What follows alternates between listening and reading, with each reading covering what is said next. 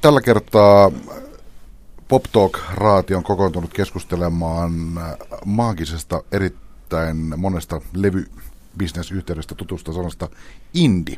Mikä on Indi-yhtiö tänä päivänä, mitä kaikkea tähän maagiseen tarunhoitoiseen termiin liittyy ja millä tavalla korkeammalla profiililla Suomessa tällä hetkellä operoiva rockpuolen Indi-yhtiö Full Steam aikoo vastata maailman haasteisiin. Meillä on vieraana normaali Konnakoplan lisäksi Niko Kangas, tuotantopäällikkö Full Steam yhtiöstä, siis firmasta, jonka tallista löytyy mielenkiintoista musiikkia disco-ensemblesta Ismo Alankoon. Sanopas Niko ihan alkajaiseksi, mitä sä ymmärrät, mitä tällä hetkellä tarkoittaa indie-yhtiö? Tota, se, on, no se ei ole silleen vaikea, että sehän tulee sanasta independent. Eli tota, se on joku itsenäinen firma, joka toimii musiikin kentällä. Se, että mitä, mitä ehkä India tällä hetkellä edustaa, se edustaa sellaista omaehtoisuutta, mitä ei jossain perinteisessä musiikkifirmamallissa, keikkamyyntifirmassa tai levyyhtiössä tai kustannusyhtiössä ei ole ollut. Eli ehkä se tarkoittaa jollain tavalla sitä, että se jollain tavalla kattaa sen kaiken. Joo. Mitä aikaisemmin jokaiselle toimijalle on ollut oma firmansa tai oma toimialansa nykyään Independent Love tekee suurimmaksi osaksi kaikkea. No tota, se, se on se niin kuin helppo ulottuvuus, mm. on tietysti Indissä on se semmoinen, mikä liittyy siihen yritysmuotoon tai siihen, että se on yhtiö, joka toimii näiden suurten ylikansallisten jättien ulkopuolella itsenäisenä toimijana, mutta sitten on tavallaan sit sellainen, voisiko sanoa indie-yhtiöiden ideologinen puoli on aina mielletty, että siihen liittyy jotain muitakin arvoja. Se riippumaton tarkoittaa sitten riippumattomuutta joistakin muistakin asioista, jonkinlaista itsenäistä ajattelua, itsenäistä julkaisupolitiikkaa tai jotakin tällaista. Näet sä, että tänä päivänä on olemassa vielä tämmöinen niin kuin independent, tämmöisen levyfirma perinteisen ehkä voisi sanoa ideologisempi tai ihanteellisempi puoli jotenkin nähtävissä suomalaisessa Ky- Kyllä mä näen, että sellainen on se riippumattomuus ainakin meillä tulee ehkä siitä, että me ei juurikaan, vaikka joskus saattaisi ehkä näyttää vahvastikin siltä, että me tehtäisiin sitä, mutta me ei harrasteta minkäänlaista niin kuin kohderyhmäajattelua tai me ei mietitä, jos me totta kai me nyt, kysehän on liiketoiminnasta, että kyllä me nyt joka kohdassa pitää miettiä tuommoista järkeä, mutta lähtökohta on tavallaan se, että tätä tehtäisiin siten, että ettei niin kuin, et ei ole mitään kohderyhmää tai ketään ihmisiä, tiettyjä ihmisiä, joille tämä on suunnattu, vaan tarjotaan sellaisia asioita, mitä ei ole aikaisemmin ehkä niin avoimesti tarjottu kaikille ihmisille. Eli niin kuin uusia vaihtoehtoja ehkä enemmänkin. Tämä on kai perinteisesti myös ajateltu tämä indiet kontra isot perinteiset mm. levyyhtiöt, monikansalliset semmoisena hyvä paha asetelmana. Minkälainen työjako teillä sun mielestä tällä hetkellä on? Kilpailetteko te hirveästi? Kyllähän toi on loppujen lopuksi toi koko kakku, mistä Suomen musiikkibisneksen tulot koostuu, on aika pieni, eli kyllähän se kilpailu tekee. Ja on meilläkin on siis 14 tyyppiä töissä, että kyllähän se niin kuin tarkoittaa sitä, että pitää olla liikevaihtoa ja pitää olla tulovirtaa, mutta et mä en, toi on kuitenkin, musa on tehty aika tosi pitkään kuitenkin ja hirveän niin kuin monet sen myötä on selvinnyt, vaikka aina on puhuttu siitä, että musaala on mitä on ja se on vaikeaa ja se on kovaa peliä. Onhan se ja on se edelleenkin. Näyttäisi menevän vielä kovemmaksi, mutta kyllä mä niin kun, musiikkihan kulutetaan koko ajan enemmän ja enemmän, että et kyllä tuossa nyt kaikille tilaa tuntuu silti riittävän. Et pienet yhtiöt hyötyy aika paljon siitä, että otetaan se hyvä leima itselle ja haukutaan kaikkia muita ja baareissa nillitetään, kuinka, tota, kuinka Universalin tai Warnerin jätkä puhu paskaa. aika paljon, tämä on ollut julkisuudessa kyllä jo paljon, mutta aika vähän onko puhuttu, että kyllähän tuolla keikkapuolellakin on, on pari, pari suurta ja sitten on hirvittävä määrä indie. Että totta, siitä ei vaan niin julkisuudessa ehkä, tai siellä ei, siellä ei ole tätä vastakkainasettelua kuitenkaan niin voimakkaasti. Ja siellä on tilanne on todellisuudessa paljon pahempi sillä puolella, koska on Live Nation ja Ticketmaster fuusiot ja kaikki tällaiset, jotka loppujen lopuksi tulee varmaan niin kuin pitkässä kaavassa, jos miettii, että popmusiikki on niin kuin Amerikasta alun perin lähtöisin, ja jos siellä Live Nation tällä hetkellä jo omistaa suurimman osan oikeista keikkapaikoista, ja sitten jos ne vielä fuusioituu maailman isomman lippufirman kanssa, niin se tarkoittaa sitä, että se musa, mitä sieltä pääsee nousemaan, jotka se loppujen lopuksi tulisi ehkä tännekin keikalle, niin se rajaa sitä aika paljon ainakin. Että. Se on tavallaan kuluttajan ulottuvilla olevien valintojen näkökulmasta paljon isompi Onhan se paljon, paljon konkreettisempaa kuin se, että jos joku julkaisee levyn, niin se on se yksi merkki vaan, mikä se levy alakulmassa on. Mutta kuka päättää siitä, että kuka soittaa keikkoja ja missä, niin jos siitä putoaa se aspekti pois, että joku pieni keikkajärkkäri tai jopa bändi voi niin kuin yrittää saada itseään johonkin paikkoihin, että se menee ainoastaan sille, että sulla on kontaktit noihin tiettyihin, tiettyihin firmoihin, niin se menee kyllä hankalaksi siinä kohtaa. Mitäs äh, tällaisten, voisiko sanoa klassisten indie-firmojen, katsotaan sitten suomalaista pop rock-historiaa tai kansainvälistä, niin ne usein näyttäytyy semmoisena lafkoina, joilla on joku semmoinen tietty oma persoonallinen henki. Ne kasvaa jonkin, jonkinlaista tietystä, vaikka musiikillisesta alakulttuurista, tietystä aikakaudesta, tietystä tilanteesta, ajatellaan Love Recordseja tai mm. Suppoppeja tai mitä tahansa, niin mi- mitä sä kuvailisit, mikä, mikä Full Steamin semmoinen niin kuin henkinen koti on? Mistä, mistä te tuutte? No se on varmaan siinä, että meillä on niin kuin, se on semmoinen aika kotikutoinen kaveriporukan keskeinen tavallaan niin kuin lähestymistapa, että kaikilla pitää olla hyvä fiilis, jos tehdään jotain juttua. Jos kaikilla on hyvä fiilis, niin sillä ei ole väliä, että onko se sitten Medejan death metallia vai, vai jotain Sebralistiksin usva hip-hoppia. Et tavallaan, että sen koko homman ydin on siinä, että mitä vaan voi tehdä, kunhan se on hyvää ja kunhan niin kuin tulee joku klikki, että okei, että tämä on niin kuin tässä, mitä nämä tekee, niin tämä on meidän mielestä siisti juttu. Ehkä se on tavallaan niin kuin, se, on niin kuin, se voi määritellä sille, että se on aika määrittelemätön, mikä, että se on niin kuin, ehkä sillä on jotain tekemistä jonkun, jonkun hippiliikkeen vapauden kanssa tai joku sellainen, niin kuin, että sä voit tehdä mitä vaan, koska se on kuitenkin vaan musaa. Pärjääkö tuolla asenteella? Onko teillä ollut paineita? Teidän firmassa on tosiaan, mä katsoin teidän puhelinluetteloa, siellä on pitkälti toistakymmentä ihmistä töissä. Voiko sinne vielä tämmöisellä vapaalla free-asenteella pärjätä vai onko tämmöiset liiketoiminnan paineet astuneet jo mukaan kuvaan? On ne, on ne astunut kuvaan tuossa free-asenteessa on se, että keikkapuolellahan niin kun sille nimenomaan tollaiselle asenteelle on paljon tilaa. Ja monet isot toimijathan yrittää tekee aika lailla samaa, että halutaan tuoda monipuolisesti ja tarjota ihmisille vaihtoehtoja. Ää, levypuolella peli on mennyt tosi kovaksi ja se, että jos sä julkaiset koko ajan indie-levyjä, mitkä, mitkä myy muutamaa tuhatta, niin se on, tota, se on, her- se on tosi kallista puuhaa.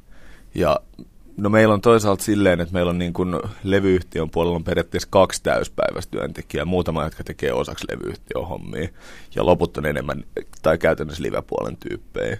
Eli kyllähän se nyt kertoo jotain siitä osviitasta, että mistä, niin kuin, mistä se tulovirta tulee. Mutta ilman levy ei ole liveä, että se on se vaikea juttu. Ja jos, jos levyjä tota, ei tulevaisuudessa myydä mitään, niin se tulee olemaan mielenkiintoista.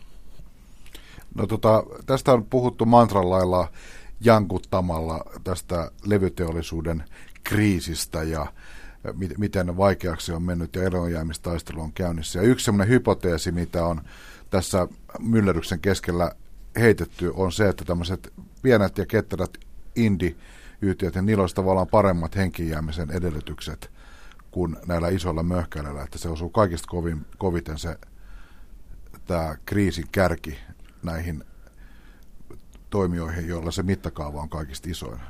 Mm. Ostatko tätä äh, niin perusajatusta?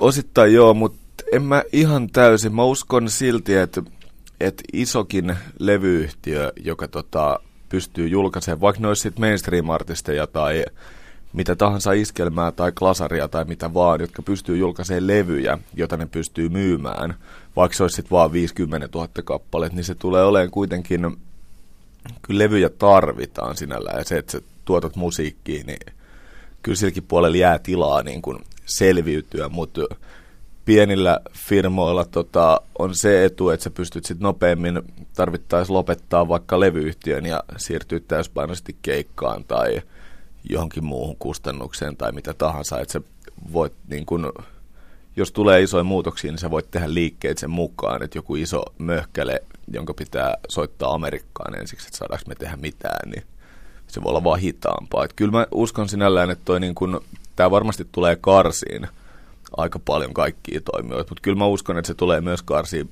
siis ihan yhtä lailla India-yhtiöitä kuin isojakin. Et ei tässä ole kenelläkään samaa kakkua tässä jaetaan.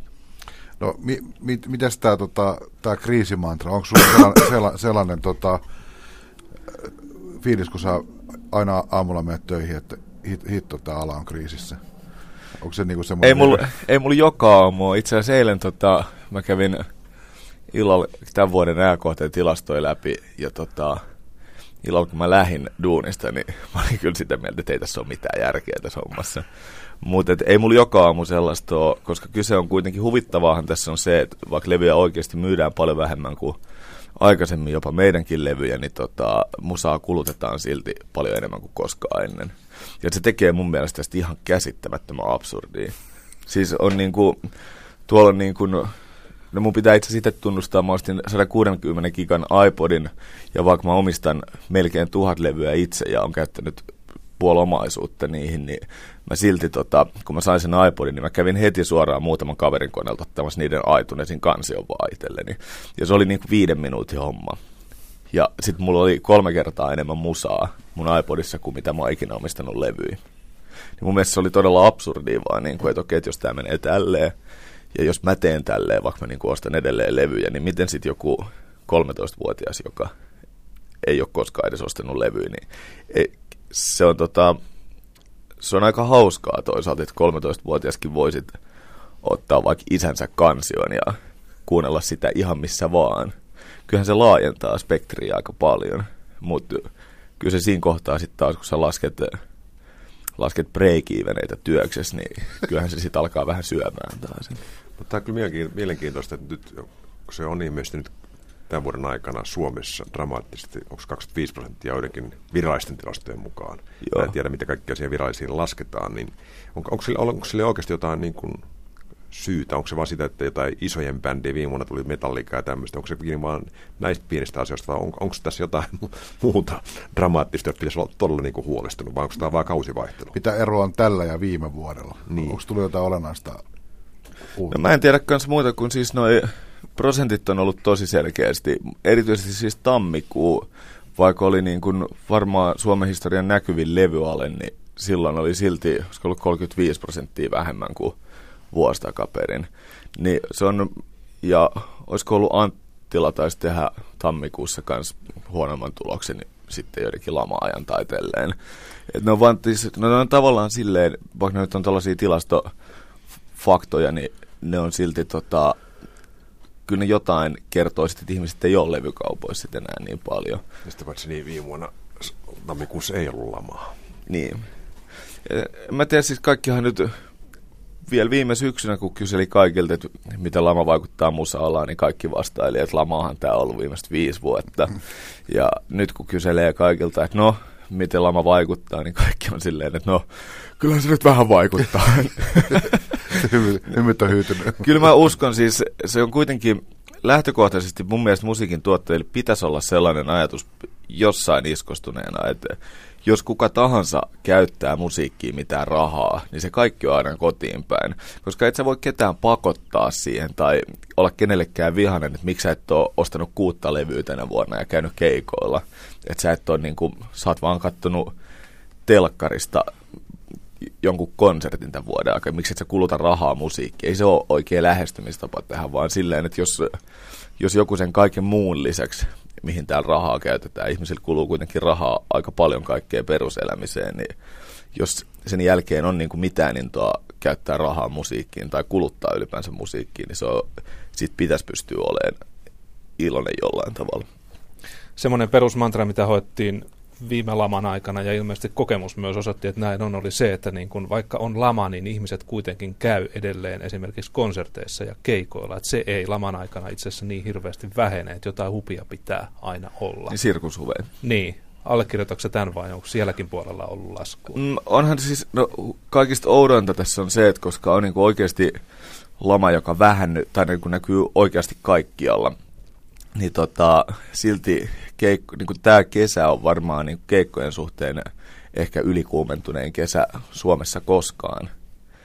Niin tota, onhan tämä vähän, tämä on hyvin outo, hyvin outo ala sinällään, että mikä tahansa normaali muu bisneskenttä siinä kohtaa, kun tulee jotain ennusmerkkejä jostain, niin jarru vedetään tosi ajoissa, mutta musealla, se, selvästikin niin kuin toimii Poistetaan ihan... jarru.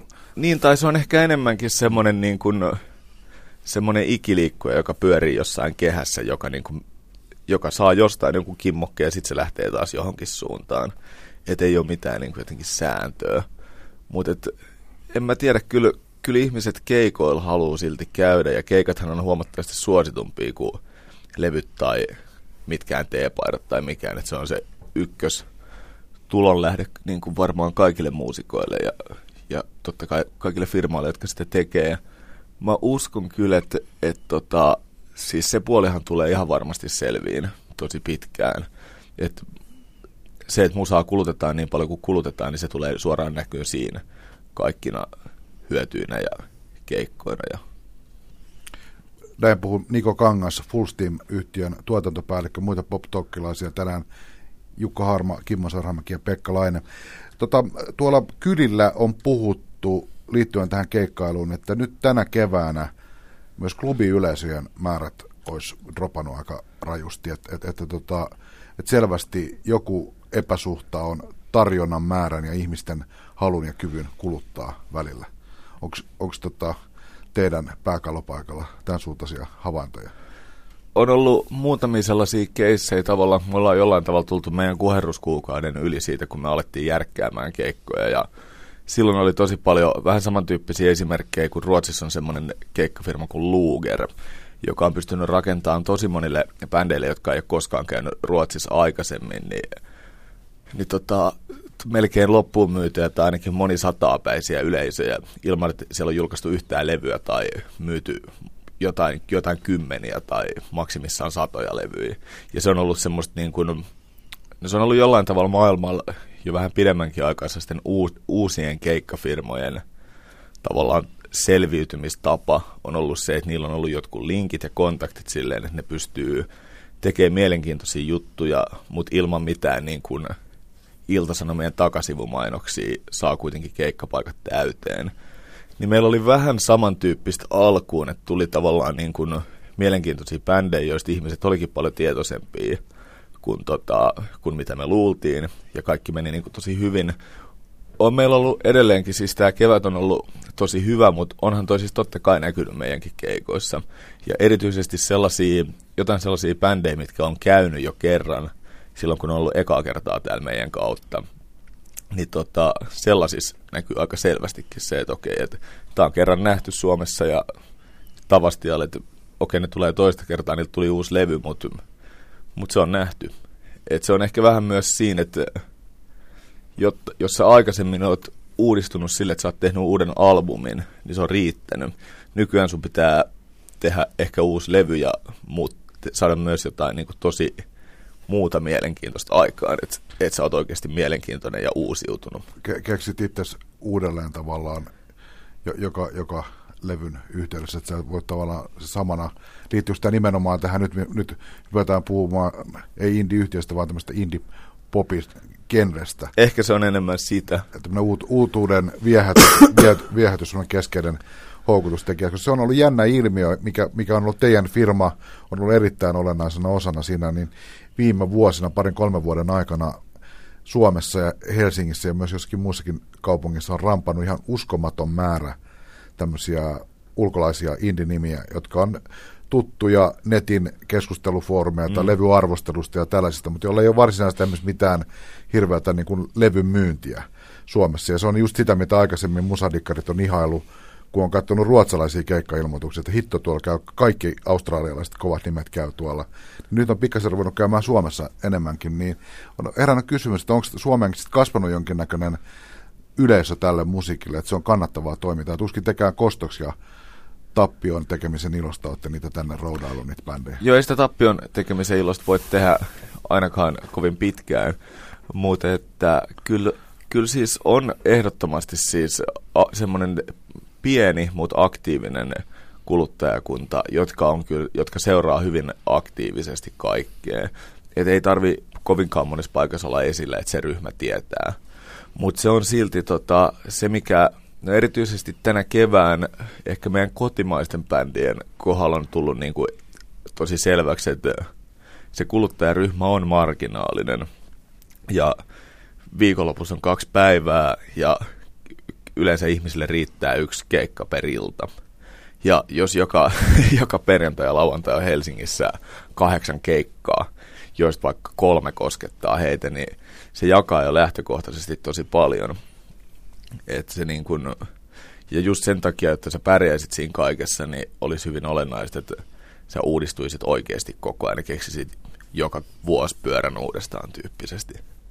Ehkä se joskus 70-luvulla riitti, että, Hurricanes teki Crazy Daysin ja sitten vaikka Jailbirdin, niin se oli vaan niin kuin mageeta, että, että tulee tota, että se on levy, se riittää, että nämä on käynyt tekemässä oikeat musaa. Niin kyllä 60-70-luvun vaihteessa, kun itse sattumalta olin paikalla, niin kyllähän se melkein oli Natsa esimerkki, joka oli monta vuotta sellainen paikka, johon kaikki melkein mm. se dikkarit mahtuu. Kyllä se oli sen verran kuitenkin pienempää, vaikka se vieläkään iso. Niin. Mites yksi, yksi tota rooli, mikä Full Steamilla selkeästi on ollut, mikä on semmoinen, voisi sanoa, kla- klassinen hyvän levyyhtiön merkki on tämmöinen toimiminen, voisi sanoa kasvattajaseurana. Eli, eli bändi, bändit, bändit on semmoinen no, kehitysprosessi, joka ei ole päivässä eikä vuodessa valmis, vaan te olette se, niin tehnyt pitkäjänteistä duunia monien orkestereiden kanssa. Onko tämä sellainen asia, johon on varaa ja mahdollisuutta myös tulevaisuudessa, jos tämä myyntikäyrät on tämän mallisia? Se tulee siis lyhyt, lyhy, paljon lyhyempi tie se olisi ollut, jos me olisi niin kuin alusta alkaen lähdetty tekemään sille, että tehdään jotenkin niin kuin, katsotaan nyt hetki tyyppisesti, koska, koska tota, mä näen aika selkeästi sen, miten sä voit tämän päivän musa-bisneksessä, ihan niin kuin jos miettii kansainvälisellä tasolla sitä, että miten, joku, miten mikä tahansa bändi tai artisti tai yhtiö voi edetä urallaan, niin kyllä se on tavallaan siitä, että sulla on, sä saat, sulla on se tietty kakku, mistä sä jaat, ja mitä sä jaat niiden sun yhteistyökumppaneiden kesken, ja mitä tavallaan pidempiaikaisia diilejä ja soppareita sä pystyt tekemään siltä pohjalta, että tätä kakkuu jaetaan, jotta tässä olisi joskus oikeasti jotain jaettavaa. Koska se, että jos sä meinaat joskus saada musiikista elannon, niin sun pitää olla loppujen lopuksi oikeasti aika iso. Tai sun pitää, ainakin siinä systeemissä pitää pyöriä rahaa, jos puhuu tälleen niin kuin ihan finanssipoliittisesti. Niin silloin tota, silloin, tai siis se koko kakun pitää olla aika iso, jotta siitä jää sullekin jotain. Ja se vaatii hirveästi duunia ja hirveän pitkän ajan, että se voi niin kuin oikeasti kasvaa siihen, että kaikki tuollaiset jackpotit ja yhden yön storit on asia erikseen, ja nehän on sellaisia, mitkä ei ole meidän käsissä. Onhan se tietenkin, niin kuin, jos kävis niin kuin kaikki pahimmat skeptikot veikkailee, että levyjä ei enää kohta myydä yhtään, ja keikoilla käydään mutta yhtä paljon kuin tällä hetkellä, ja kaikki se tulo, mikä on ennen tullut levystä, ja, ja siltä puolelta sitä ei enää ole, niin kyllähän se tota hankaloittaa, mutta kyllä mä siinä niin kuin tuossa skenaariossa näkisin sen, että jos on niin kuin, jos tekee pitkäjänteisesti tavallaan niin kuin, mikäköhän nyt olisi oikea termi, tavallaan niin kuin rehelliseltä pohjalta siitä, että jos sä, jos sä tykkäät siitä, mitä sä teet, ja sä näet sen, sen arvoiseksi, että sä voit tehdä sitä pitkän aikaa, niin kyllä se jossain kohtaa palkitsee. Siinä on tavallaan, mä yritän aina myydä bändeille, jotka tota, jotka on jotenkin hajalla tai paskana siitä, että mikä tilanne on, että kun ei tässä nyt niin kuin, ei tämä jätkä taaskaan lähtenyt, tai että tämä meni vähän nyt eteenpäin, mutta ei nyt hirveästi, että ei me olla vieläkään metallika, niin siinä on tavallaan se, että jos katsoo pitkässä juoksussa bändejä, mitä on ollut niin kuin maailman historian alusta alkaen, niin eihän se kenenkään tie ole todellakaan ollut helppo. On sitä muuta, onhan sitä totta kai niin kuin tarinoita, joillakin on mennyt vähän nopeammin ja vähän paremmin, mutta suurin osa on joutunut tekemään todella paljon töitä. Et mä en ainakaan toivoisi, että kukaan meidän niin kuin hyvistä bändeistä joutuisi 50 istua pystybaarissa ja valittaa, että et, no, oli melkein bändi, mutta ei me ihan kaikki. Olisikin kyllä, en mä tiedä, olisiko siinä kohtaa sit pitänyt, että kyllä meillä tarjottiin sitä saksarundia, mutta että mulla oli asuntolaina aika pahat vaiheessa silloin. Että et tavallaan se, että käyttää kaikki kortit, mitä on käytettävissä ja uskoo siihen hommaan, niin siitä voi joskus tulla jotain. Kuinka paljon sä joudut näille nuorille bändeille luennoimaan tämmöisistä niin kuin elämän realiteetista? Kun missä, kuinka realistiset odotukset tällä hetkellä soittaja pojilla ja miksei tytölläkin on, kun he lähtee ihan oikeasti yrittämään, Otta, ottavat teihin yhteyttä? Mm, suurimmassa osassa tapauksia, tai sanotaan, että niin kuin vuosi vuodelta enemmän realistisia. Mutta sellaiset tavallaan niin kuin popmusiikkiin ja musiikkimaailmaan liittyvät uskomukset, jotka juontaa jostain 90-luvulta ja sellaisista niin kuin sankaritarinoista, niin ne on kyllä aika niin kuin, ne on aika silleen kyllä vahvoja, että ei niitä, kyllä, kyllä semmoiset perusolettamukset jotenkin niin kuin, kyllä kaikille, jotka tekee ekaa levyä, on aina vähän sitä, että, että tehdään tämä, niin jos tässä tuleekin se iso juttu, eikä siinä mitään, siis totta kai silleen saa ajatella. Eikö se semmoinen rock-unelma kuulu tavallaan kuulu, tähän kuulu, kuulu, kuulu, ja sit siihen pitää uskoa, mutta mutta kyllä siinä vaiheessa, sit, kun sä oot tiedostanut sen, että okei, rokunelma, se on mitä on, että se on niinku, se on yhtä, loppujen lopuksi se on yhtä iso todennäköisyys kuin lottovoitto, se, että sulla niinku naps käy jotain. Se, että sä tajuut sen, että okei, että on yksi niinku hyttynen Atlantissa, niin, ja osaat vähän nauraa sille touhulle, niin siinä kohtaa kaikki muuttuu huomattavasti helpommaksi. Sä oot itse myös soittaja, soita Damn Seagulls yhtiössä, joka on teidän – firman bändejä. tota, Voisi sanoa, että se on yksi tekijä, joka vaikuttaa koko teidän firman semmoiseen toimintahenkeen, että siellä on soittajia ja bändityyppejä. Että se on sellainen vähän niin kuin family-tyyppinen viritelmä. Ky- kyllä se snadisti vaikuttaa. Tuossa on ehkä vähän se, että sitä yrittää itse tehdä tavallaan niin kuin eroa siihen, että mä halua niin kuin tavallaan että meitä profiloidaan niin kuin välttämättä sille tuolla noita soittajia, jotka niin kuin vääntää noita hommia. Mutta siinä on toisaalta se on, niin kuin, se on ihan hyvä lähtökohta monessakin mielessä, varsinkin mitä niin kuin, vaikeimpiin tilanteisiin on tavallaan joutunut. Se, että tavallaan tietää sen, että pakkaat auton ja ajat ainakin Kalajoelle ja tuut sieltä yöllä takaisin, niin se on tavallaan sellainen hyvä niin kuin, tietotaitopohja jollain tavalla kaikkeen niin kuin, miettimiseen.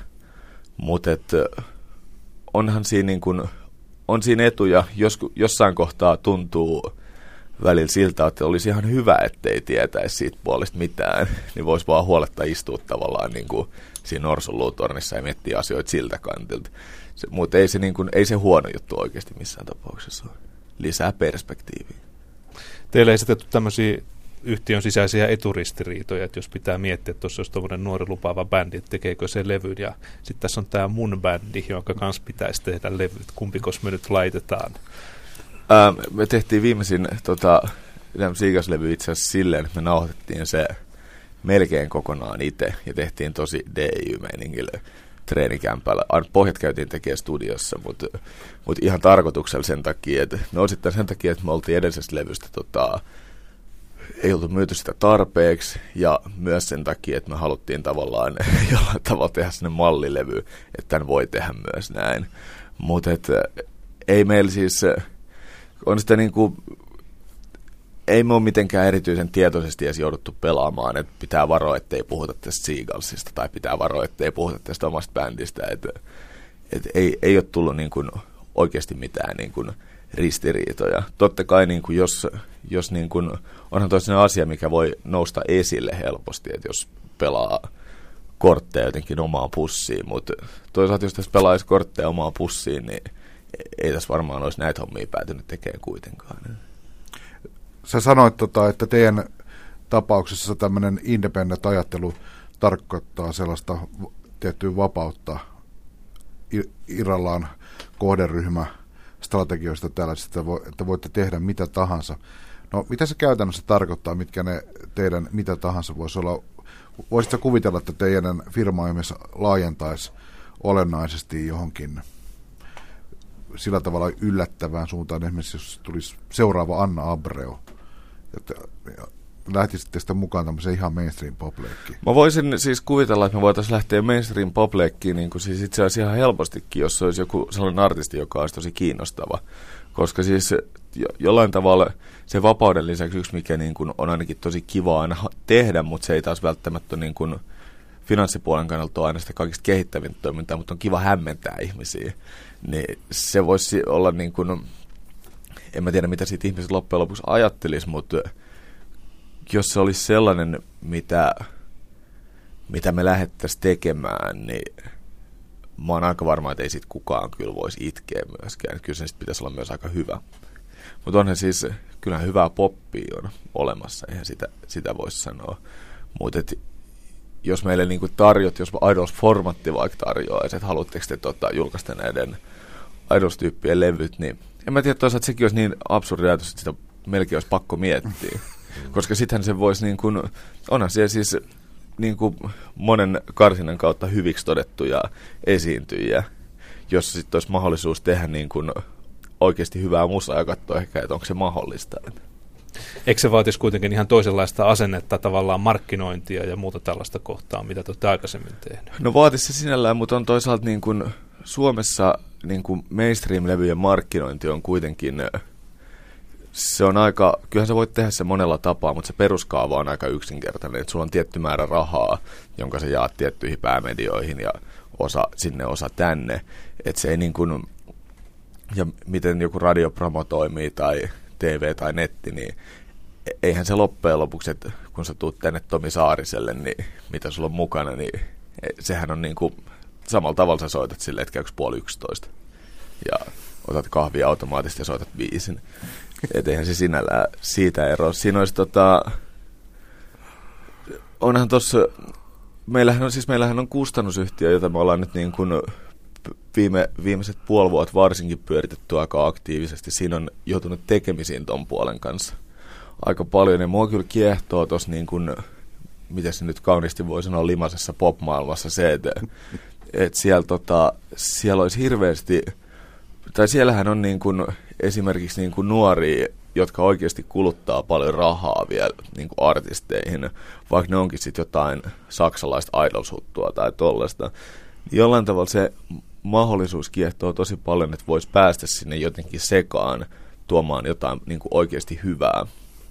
Että se, että miten sen pystyy tekemään, niin se on, se on tavallaan tosi vaikeaa, mutta niin kyllä mun pakko jää, jää tuohon Anna Abrehon kiinni, että kyllä mua kiihottaisi. Ehkä se olisikin myöskin hämmentävää, että se Anna Abrehon neljäs levy tulisikin pulstiimiltä. Koska mm. tota, jos se haluaa muutosta uraansa, niin kuin ehkä Ismo Alankokin tulisi teille, kun se haluaisi muutosta uraansa, en tiedä taustoja, mutta tota, kyllä se oikeasti olisi aika hämmentävää.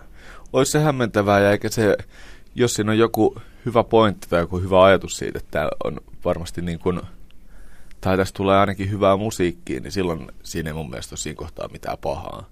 Mutta se, että jos me ollaan jossain kohtaa silleen, että jätkät hei, että et tämä näyttää nyt tosi pahalta, että et, tota, et meiltä kysyttiin tuosta tota, Pete Parkkosesta ja Abreusta, että jos me otettaisiin ne, että et pitäisikö meidän ottaa ne, että tehdään tosi nopeasti niille semmoiset kymppitonnin levyt ja ja julkaistaan ne, että saadaan massia sisään, niin en mä usko, että siinä sellaista ei tapahtu. Sa- saadaan Damn da- Seagalsin kolmas CD rahoitettu. Niin.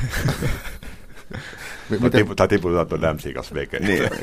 Miten, mites, to, mites tota, Jukan puheessa vilahti nimi Ismo Alanko, niin Eikö Ismo Alangon mukaan tulla teillä on yksi jonkinnäköinen vedenjaka, jos vertaa sitä artistikatrasta, mitä teillä on ollut ennen sitä, niin on tavallaan, voisi sanoa, teidän kanssa kasvaneita bändejä, jotka on niin kuin omaa sukupolvea, tietysti sitä o- o- omaa vi- viitekehystä tai sitä piiriä, ja sitten tulee artistilla on mieletön ura.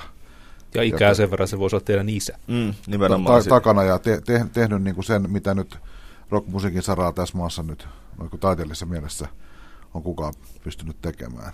Niin minkälainen tota, lähtökohtaero tässä oli, kun Ismo Alanko yhtäkkiä työpöydällä? Se, tota, se oli, totta kai se oli tavallaan niin kuin, ei se nyt shokki ollut, mutta olihan se niin kuin, tosi hämmentävää sitten, kun varmistui, että Ismo tulee meille.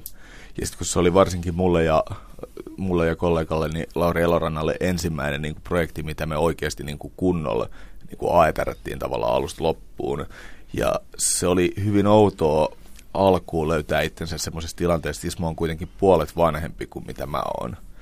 Niin tota, että me ollaan jossain sen kellarissa ja se soittaa biisejä ja koska se halusi tavallaan sen tilanne, että saa enemmän niin kuin vastavuoroisuutta ja palautetta ja kommentteja, niin on se aika hämmentävää, niin kuin, tai mä jossain kohtaa havahdun, kun kuunneltiin Isman biiseissä, soitti skitalla niitä, ja sitten mä sanoin sille vaan, että ei, ei, toi ei ole hyvä, että, joku muu. Sitten mä olin röökillä siinä ulkona, rupesin miettimään, mitä helvettiä, että, että mä ajattelin, että mä kuuntelin rumia säveliä 13-vuotiaana, oli ihan niin kuin, sydän sykkyrällä, että miten joku voi tehdä tällaista musaa.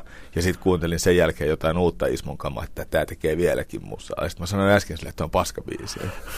että älä, älä tee tota. Että on se, niinku, se oli alkuun vähän hämmentävää, mutta se, tota, se oli tosi opettava. Se oli isoin levy, mitä me ollaan niin kuin, oltiin siihen asti tehty.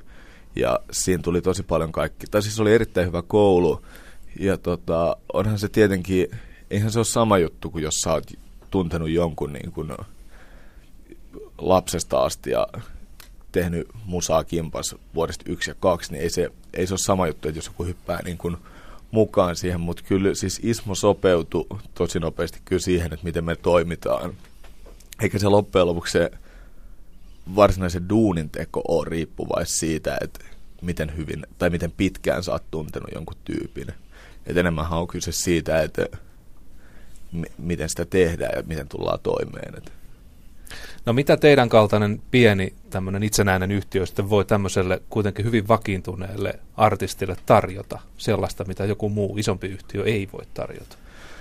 Öö, mä en lähtökohtaisesti usko, että tollaisen artistin kohdalla me tai kukaan on sen oikeampi tai väärempi yhtiö. Jos on semmoinen firma, joka tarjoaa artistille tota, jos on ylipäänsä mikä tahansa aktiivinen musiikkiyhtiö, jos on sellaista toimintaa, että sä teet joka päivä sitä duunia, oot yhteydessä alan sisällä oleviin tyyppeihin ja mietit niitä juttuja, sulla väkisinkin tulee koko ajan jotain idiksiä tai, tai sä kuulet jotain idiksiä ja mahdollisuuksia, että mitä voisi tehdä, niin niissä syntyy kuitenkin sinne kakku, mitä sä voit niin kuin, tai si, sillä sä teet sitä hommaa. Sulla on tavallaan se henkinen pääoma, mitä sä jollain tavalla kartotat ja poimit sieltä täältä kaikkea, niin ja sen sit hyödynnät sitä itse, niin se on oikeastaan sitä, että sä voit tarjoa artistille erilaisia vaihtoehtoja, mitä pitäisi tehdä, m- miten voi tehdä jonkun levyn, minkälaisia biisejä voi tehdä, minkälaisia musiikkivideoita tehdä, voidaan tehdä, mitä, mitä niin kuin grafiikkaa, ihan mitä vaan. Tavallaan se niin kuin ruokkiminen, että se on oikeastaan niin kuin periaatteessa sitä, että sä pystyt, jos sä puhut niin kuin puoli tuntia päivässä jonkun tärkeän artistin kanssa paskaa puhelimessa silleen, että molemmille on hyvä fiilis, että tulee jotain juttuja, mitkä niin kuin on jotain uutta, niin mun mielestä silloin ollaan aina niin kuin oikein jäljillä. Mutta oli sitten niin kuin meidän firma tai mikä tahansa firma, jos se on sitä, että sä et kerkeä miettimään ja sä oot liian kiireessä ja tuntuu siltä, että hommat ei niin kuin, tai sä et, sä et keksi mitään uutta ja niin silloin mitään ei myöskään tapahdu. Et, et ainahan niin kuin biisintekijä tekee biisejä, ja, tai jos miettii Ismo Alanko-tyyppistä artistia, että mistä se lähtee, niin se tekee musaa sen kellarissa, jota, jota sitten julkaistaan. Sillä välillä tapahtuu hirveästi juttuja. Et se, että miten niin kuin jokainen, joka on tehnyt musaa, tietää, että se kuitenkin, mikä sun sen hetkinen mielentila on, se vaikuttaa tosi paljon siihen, että millä mielellä sä sitten menet sinne kellariin tai mihin ikinä sä meetkin, jos sä pystyt pitämään sen tyypin sellaisen, sellaisessa mielentilassa, että silloin on kivaa ja silloin varsinkin sinne fiilis, että okei, tässä on järkeä, että, että mä voin tehdä vaikka tällaisia ja heittää tämän tuonne eteenpäin, niin saa nähdä, mitä tapahtuu. Silloin ollaan aika hyvin jäljellä. Miten tuommoisessa musiikkialan yhtiössä tehdään monenlaisia asioita samaan aikaan, varmaan ne aika erilaisella aikasyklillä. Voisi kuvitella, että se live-puoli on aika hektistä, on paljon asioita, jotka on päivittäisiä, tällä tunnilla hoidettavia asioita. Sitten on joku artistin urakehitys. Sä itse puhuit tuosta, että teillä on firmassa sellainen ajatus myös, että bändien kanssa pitää tehdä pitkää työtä ennen kuin siitä voi edes kuvitella tulevan mitään. Mm. Kuinka pitkälle – mikä on se pitkin, pisin aikasykli, millä te niin tarkkailette ja mietitte asioita. Onko teillä joku semmoinen tulevaisuuden suuri strategia ja visio, jolla te ajatte selvitä musiikkialan suuresta megamurroksesta voittajana? Uh, se suuri visio on siinä, mistä mä puhun aikaisemminkin siitä kakusta. Jos puhutaan vaikka niin kuin artistien kakusta, miten me neuvotaan heitä sitä jakamaan, ja sitten myös sit meidän kakusta, mikä meillä on. Koska eihän me, mehän ollaan Suomessa, eikä täällä ole niin kuin aika rajallinen, siis meidän kuitenkin tähtäin olisi se, että meillä olisi niin kuin joskus ulkomaat niin kuin konkreettinen osa tulovirrasta tulisi sieltä. Tällä hetkellä ei sitten palaa tällä hetkellä lähinnä aika paljon rahaa. Mutta se, että jos meillä on myös siellä tavallaan tuolla periaatteella, me pystytään jakamaan meidän kakkuun sillä ajatuksella, että se, se tota, tuottaa joskus enemmän meille ja sille, jolle me sitä jaetaan, niin sillä mä uskon, että me varmaan tullaan selviin aika hyvin. Se, että jos sä tarkoitit tuolla aikajänteellä sitä, että kuinka pitkälle me voidaan katsoa juttuja, että, että missä vaiheessa me dropataan joku bändi, niin en mä uskoisi, että meillä ei ole tällä hetkellä yhtään sellaista artistia, jota olisi niin kuin sainattu sainaamisen vuoksi. Että periaatteessa me ollaan valmiit tekemään niiden kanssa duunia niin kauan kuin me tätä hommaa tehdään. Eli toivottavasti mahdollisimman pitkään. Sä mainitsit tuossa sen kansainvälisen toiminnan. Miten konkreettisesti, miten paljon te ajattelette sitä kansainvälistymispuolta, kun te uusia levyjä teette? Mietittekö te sitä, että onko tämä nyt semmoinen levy, joka myy jossain Etelä-Saksassa, vai miten, miten te toimitte tämän kansainvälistymisen suhteen? Ö, on jotain sellaisia keissejä, mitkä on esimerkiksi just tietynlaista jotain kanadalaista indieta tai, tai jotain vaihtoehto brittikamaa, jos tulee suoraan sinne fiilis, että tämä voisi mennä siellä. Mutta noissa jutuissa on vielä karumpi fakta kuin se, että mikä musabisneksen tilanne on tällä hetkellä on se, että yrittäjiä on erittäin paljon. Eli se ei niin kuin, se on huono lähtökohta, että tämä voisi mennä tuolla. Että kyllä siinä pitää olla muitakin pointteja, mitkä siinä pohjalla on. Äh, ehkä lähtökohtaisesti enemmän siten, että jos meillä on jos meillä on jotain hyviä yhteistyökumppaneita, jotka tekee tietynlaista juttua, ja meillä on jostain bändissä sellainen fiilis, että tämä voisi mennä tuolla, ja meillä on joku suora linkki, mihin me voidaan sitä hyödyntää, niin silloin, silloin tota, se on ehkä niin kuin semmoinen niin kuin konkreettinen tapa, miten edetä. Teidän firma ja säkin olet ollut mukana varmaan pohtimassa tätä digitaalisen myynnin problematiikkaa, niin onko teidän konsernilla merkittäviä tulovirtoja verkkomyynnistä? On jonkun verran, mutta ei ole sellaista, mikä olisi niin kuin, joka korreloisi sitä, mitä on levymyynti. Siinä on paitsi se, että rahat tulee hitaasti, niin en mä nyt syytä ketään, mutta mä en tiedä, tota, tuohon yleisesti ottaen niin kuin maailmalla tosi huolestuneen sävyyn ollaan puhuttu niistä rahoista, mitä on digimyynnillä tähän mennessä myyty ja mitä ei ole pystytty jakamaan sen takia, kun ei tiedetä, mihin ne rahat pitäisi mennä.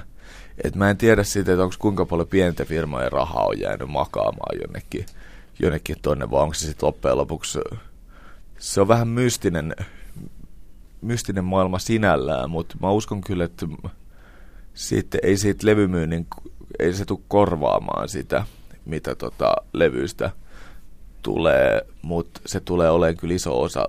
Varmaan sanotaan joku 4-5 vuotta, niin mä veikkaan, että aika moni firma saa iTunes-tilityksessään ihan niin kuin hyviä summia kyllä.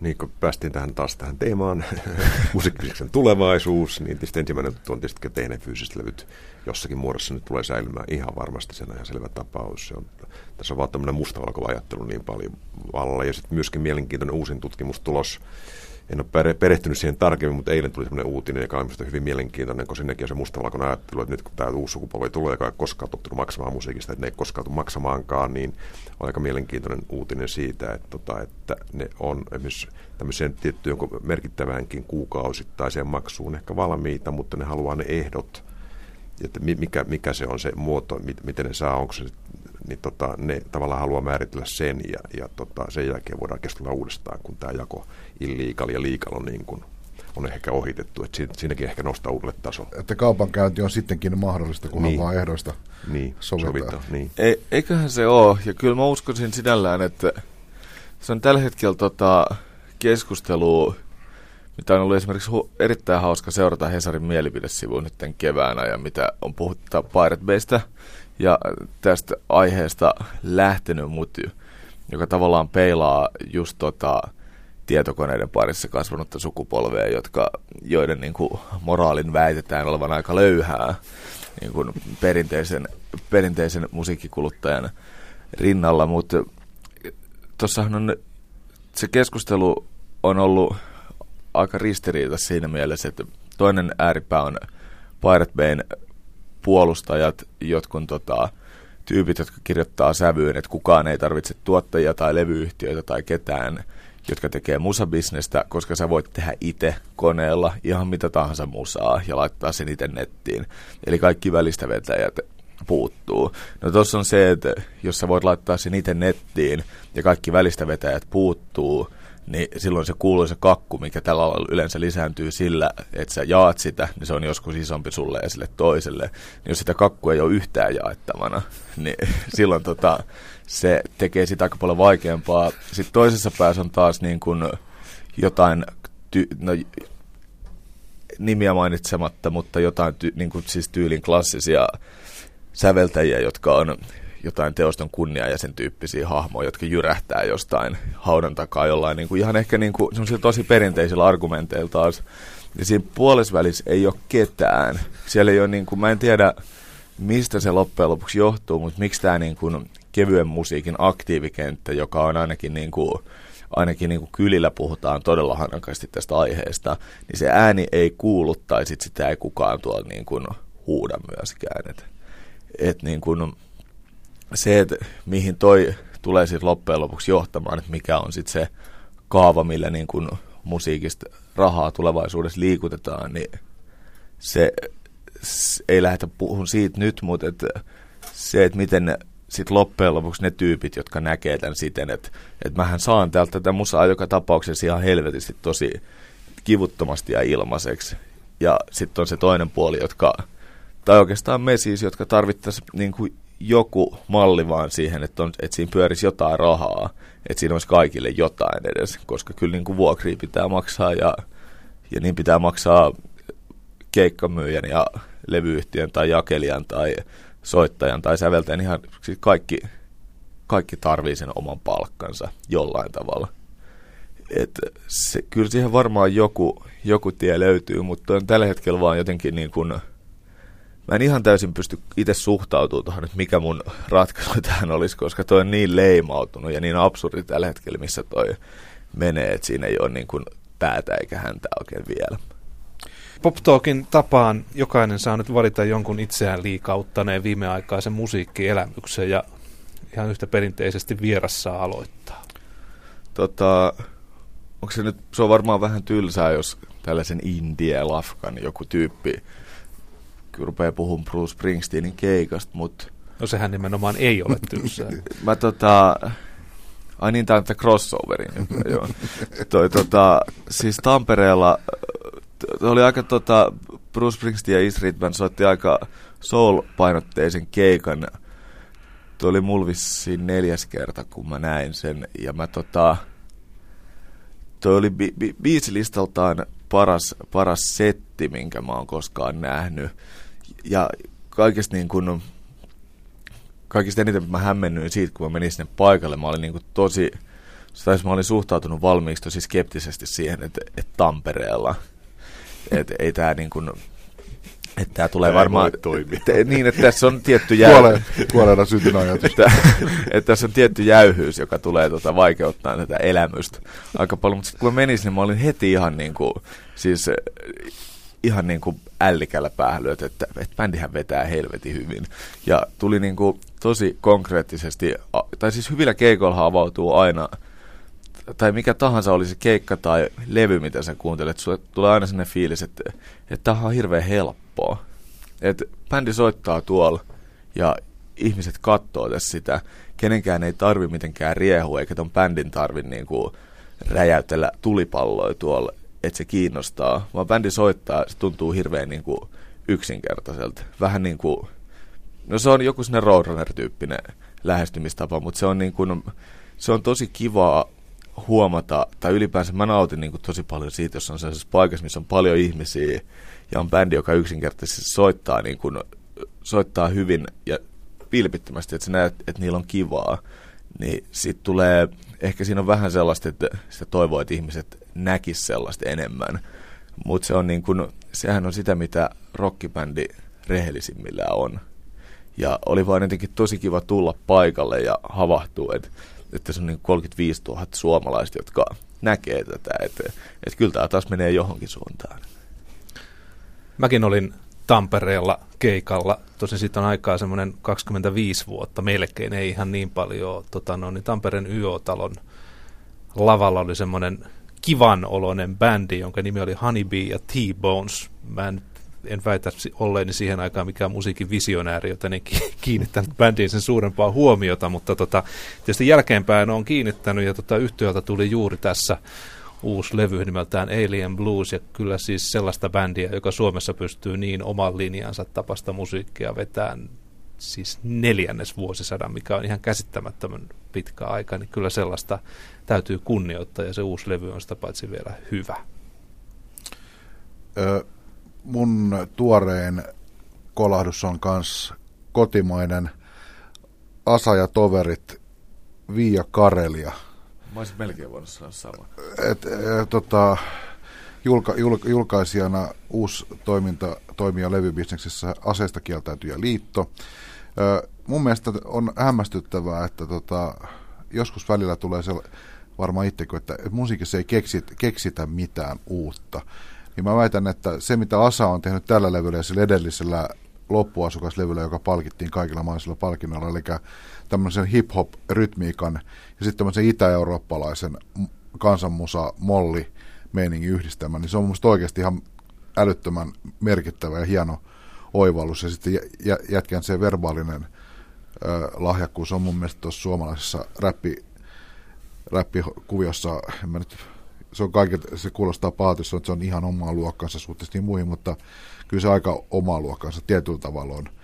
Mielettömän luova, vaikuttava levy – mun mielestä hyvä popmusiikki on usein sellaista, että se on samalla jotenkin äärimmäisen ajankohta. Se tuntuu, että se kertoo tästä, just tästä hetkessä, missä eletään, mutta sitten siinä on myös sellaisia ulottuvuuksia, jotka tämä olisi voinut olla tuhat vuotta olemassa tämä sama juttu, niin mun mielestä siinä asamusiikissa on tä- tällaista niin kuin moniulotteisuutta. Se on musta erittäin vaikuttava levy mä ensin mä pyydän itseltäni, hän mua hävettää, koska mä en ollut siellä Tampereella sekä musiikkitikkari että ihmisenä mua hävettää.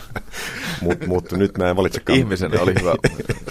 mutta tota, mä, mä, mä en valitsekaan nyt mitään musaa, sitäkin on tullut kuunneltua, mutta mä valitsen laitteen. Mä sain eilen uuden, uuden MP3-soitteen, missä alkaa Iillä.